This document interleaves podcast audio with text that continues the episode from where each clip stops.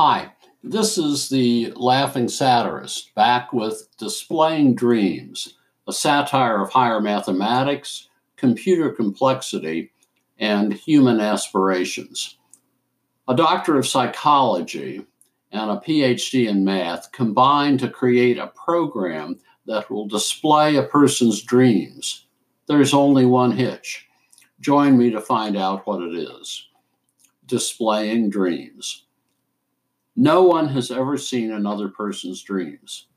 When Lynch showed me how the Baklanov equations could be applied to brainwave research, I felt that ecstatic joy that only a saint or a psychotic can experience.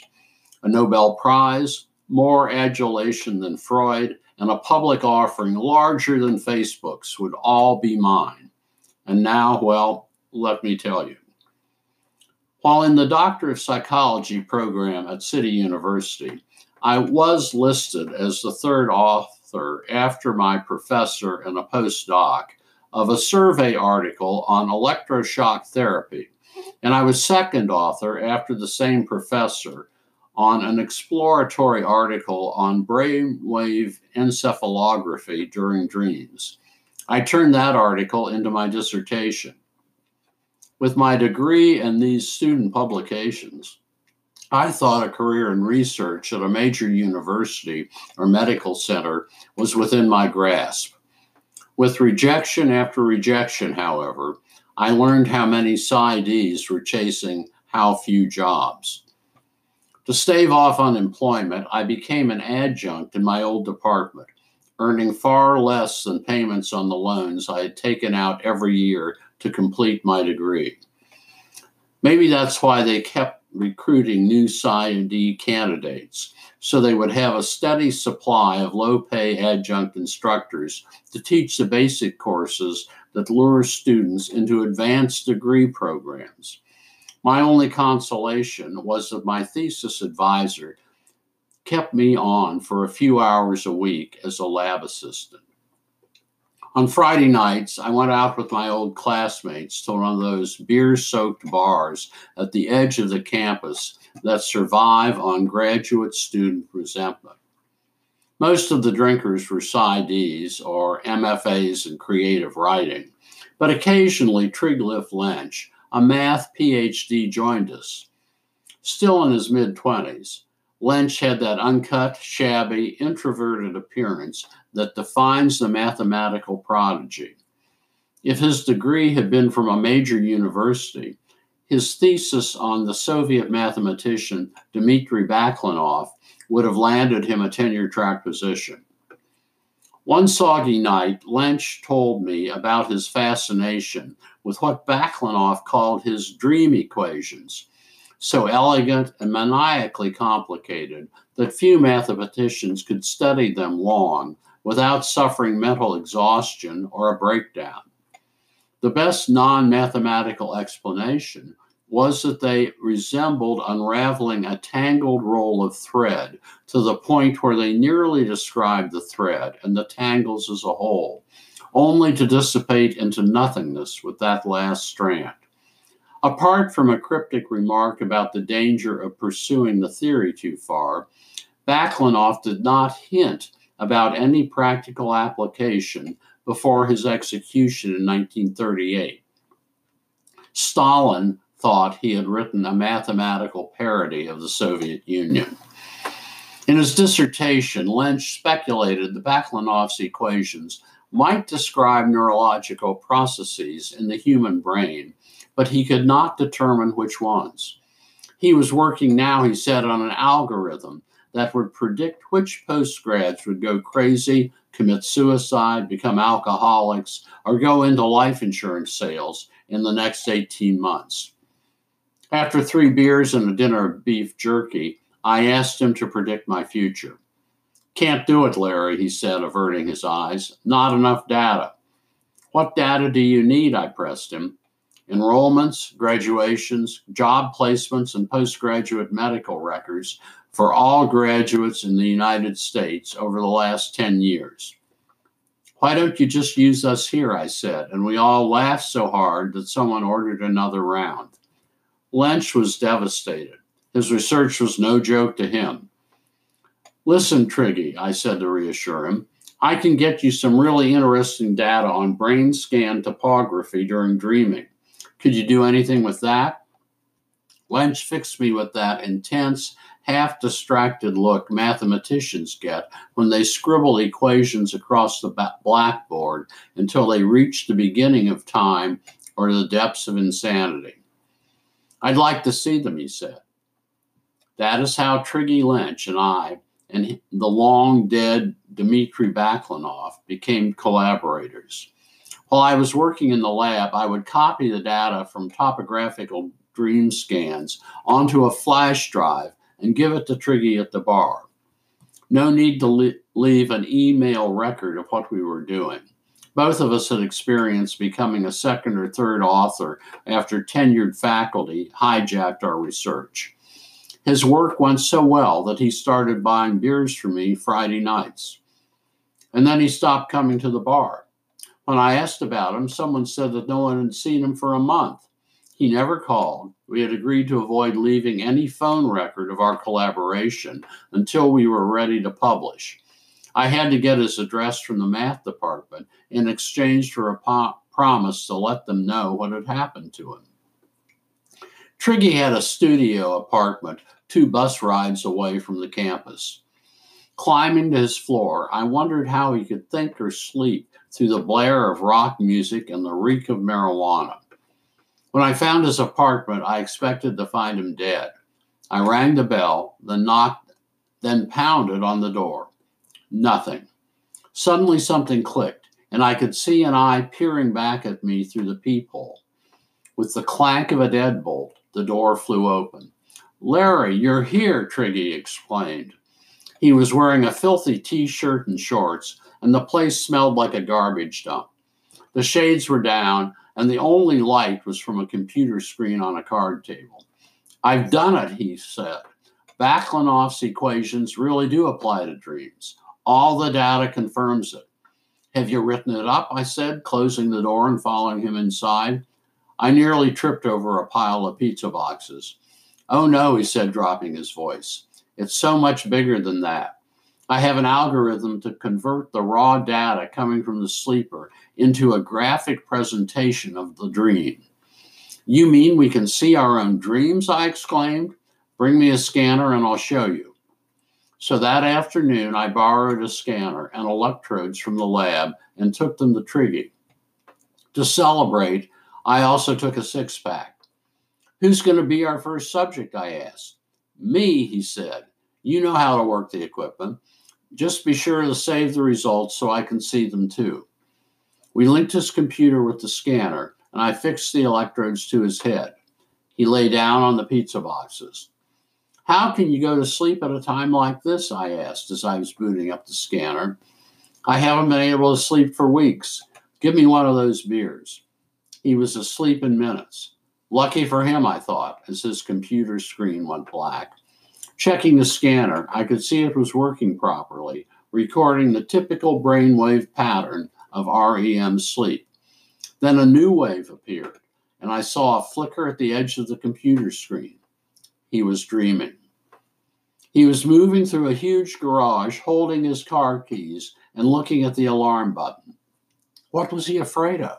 The garage kept changing. Sometimes he was walking from floor to floor. Sometimes he was in an elevator going to different floors, always looking at the alarm. Suddenly I understood. He was trying to find his car by sounding the alarm. On the floor, Triggy groaned in frustration. After a few minutes, the screen went black and he slept several hours without another dream. Psychologists will have a field day over this, I thought. The greatest mathematical mind of the century dreams about looking for something he lost in a garage that keeps changing to frustrate him. The rest of the night just flew by as I imagined life after we had an initial round of financing from the venture capitalists so that everyone in the country could watch their own dreams when they were bored with reruns. When Triggy woke up, he drank another beer and went to the bathroom. Show me, he said, returning to the computer screen. I hit play, and nothing happened. I've never seen anyone so frustrated. What happened? He demanded. Didn't we have it hooked up right? I checked all the connections and ran the online tests again. Everything's working, I said, and told him about the dream. He didn't remember any of it. That did not bother us. Most people forget their dreams. Let's try it again, he said. With whom? With you, he replied. So I put the electrodes on my head, drank another beer, and lay down on the floor. Triggy, this place is the pits, was the last thing I said before dozing off. I woke up an hour later when he was shaking the computer. It was the most beautiful landscape I had ever seen, but the computer didn't save it. Let me see, I said when I returned from the bathroom. Everything was connected, everything was working. When I opened up the program to see what had happened, I thought some command from Triggy's visualization program must have caused the dream to be erased as soon as it was displayed. I can't understand it, he said. Listen, Trig, it's a Friday. Let's go to the bar and relax. We'll get wired up again later. We had to take my car. Triggy had lost his keys. We weren't into our second beers when Triggy had a crowd around our table, listening to him talk about his dream machine. I'd never seen him so animated. Everyone thought I, it was crazy, but he was so excited that Kenny and Mandy from the MFA program in creative writing agreed to try it.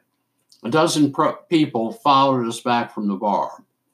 Maybe the fact that Kenny and Mandy were getting serious increased the interest in their dreams. They'd been dating since college and had finally saved up enough to go to Aruba. It isn't easy going to sleep with so many people watching, but Kenny and Mandy were so far gone that all they had to do was close their eyes. Then to a chorus of, Oh my gods, and I don't believe it, their most intimate and idiotic secrets were exposed. Mandy was lying naked on a beach with an orange sky, and Kenny was riding something like a motorcycle or a dinosaur along a superhighway. After they had awakened, we gathered around the scanner to replay their dreams. The screen was dark. All we had of their dreams were our memories. They couldn't remember them at all. Triggy nearly went out of his mind trying to fix the algorithm, but whenever he thought he had succeeded, the program crashed. When he was so exhausted he could sleep for an hour or two, I wired him up and watched frustration dreams of looking for his cell or finishing the high school gym requirement before the end of the semester. Kenny called asking me to tell him again what Mandy had dreamed. About Aruba, right? He asked. About the most beautiful beach in the world. Has something happened? I'm at the airport. She missed our flight. When I called her, she said she didn't know anything about it. In other words, she dumped him. I didn't know what to say. It took it so badly that he even stopped riding his racing bike. I didn't tell Triggy because he was too upset. He had stopped eating and nearly stopped drinking, except for a six pack to put himself to sleep whenever he thought he had fixed the program. All he talked about was the algorithm, even when the landlord put an eviction notice on the door. Are these yours? He asked me one afternoon, holding out his car keys. Oh, you found your keys, I said. They aren't mine. Trade your cars out back in the alley. I don't have a car, he said. What about your cell phone? I asked, beginning to understand. I don't have a cell, he exploded. Will you stop trying to tell me everything I own? Don't you see what's happening? I finally said, understanding. The algorithm deletes the subject of the dream from your memory when it displays it on the screen. That's why you don't remember your keys in your car and your cell. There's nothing the matter with my memory, he screamed. Listen, Trig, I began. Get out, he screamed. So I left him there with his algorithms and computer and the scanner and returned to my teaching and lab work. But I couldn't forget him. Several days later, I returned to his apartment. A handful of parking tickets were stuffed under the windshield wipers of his car. When I knocked on the door, the only response was a roach that ran out over my shoe.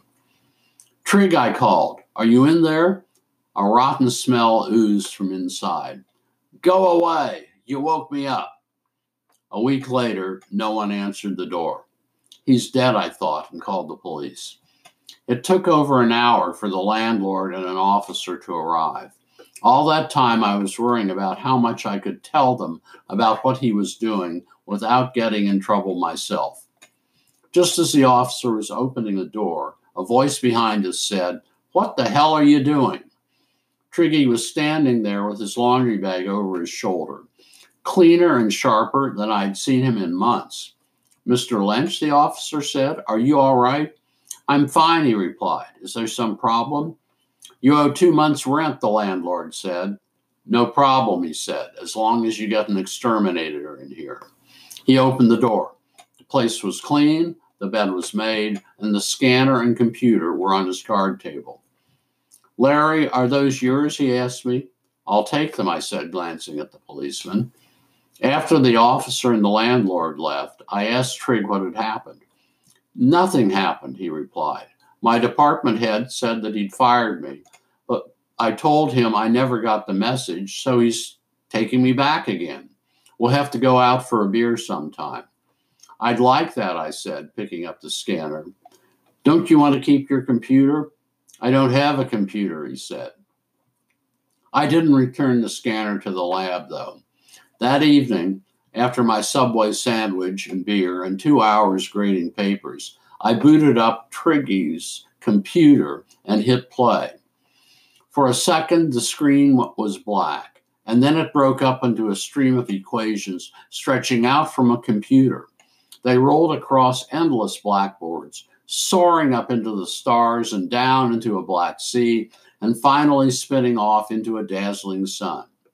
Trigg had finally found the algorithm to record his dreams, but as he was testing it on himself, he had dreamed the equations and they spun out of his memory.